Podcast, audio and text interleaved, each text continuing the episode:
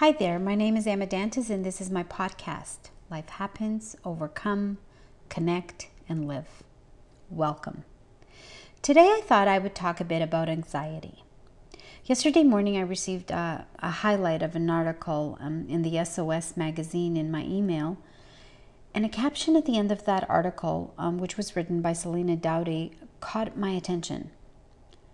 Just because someone is suffering differently doesn't mean they aren't suffering. I started to think how true this statement was.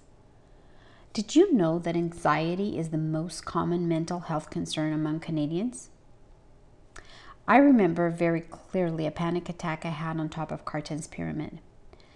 I know now it's a it was a panic attack because a Toronto paramedic, whom was my climbing partner, told me so. You see, I'm afraid of heights. And this was my first climb for the Seven Sevens for Mental Health campaign, um, which I'm participating in for Peaks for Change Foundation. Even now, when I think about it, at the moment we reached the top of the rock face before we had to do a traverse to the summit, my, my heart still races. I remember feeling the cl- classic physiological symptoms of an anxiety attack heightened breathing, a sense of panic, increased heart rate, etc. I remember feeling my throat close in on me. But you're going to say that was the extreme, and it was the extreme. But if you think about it, uh, all of us daily as mothers, sisters, wives, students, as women, as men, teenagers, children. Let's face it, we are all overwhelmed in our hyper society. There's always something going on, and there is so much it seems expected of us. How can we do everything in such little time? Selena writes in her article, Keep Breathing. That is how I got past of that frozen state on top of Carstensz, Carstensz following the directions of a very calm paramedic. Breathe. Take a deep breath. You are safe. You're not going to fall. Selena also writes Be patient with yourself and believe that a smoother day will come. As you become accustomed to your anxiety, you'll learn to cope with it as well. This is true in my experience. I have learned to be patient with myself Forgive myself, shall I say, for feeling anxious? I have learned that I need to breathe deep and allow my thoughts to move from I can fall from several thousand feet to that I am secure by a rope.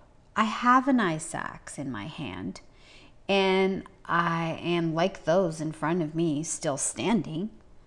I, I too can take the next step, slowly, breathing, and then the next one. One breath at a time, one step at a time, without judgment to myself. And I really tr- am trying to be kind to myself and not so hard on myself. Managing successfully Language Marketplace, along with sitting on the board of directors for a charity foundation, Peaks for Change, and having spent now a lot of time the past two years climbing mountains, it has increased my anxiety levels at a certain time.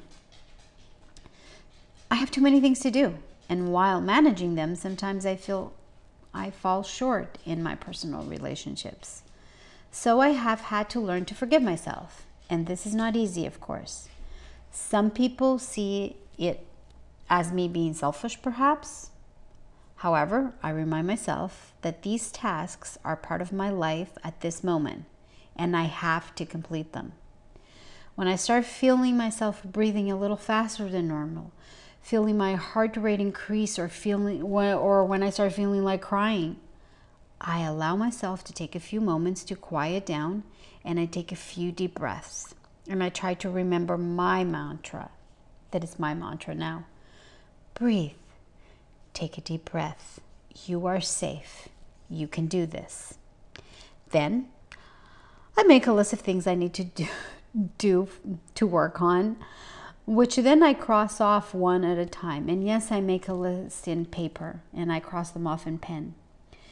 And as I complete the tasks, I cross them off. And if I was only able to complete one at that day, the strikeout line on that task, when I look at it, makes me feel a little bit less a failure. So I think of it as a, a success.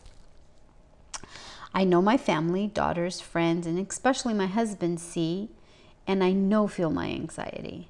I am working on continuing to learn better ways of coping. And as of today, I will think to remember what I read in Selena's article. Just because someone is suffering differently doesn't mean they aren't suffering. And I will also try to be more conscientious of that fact.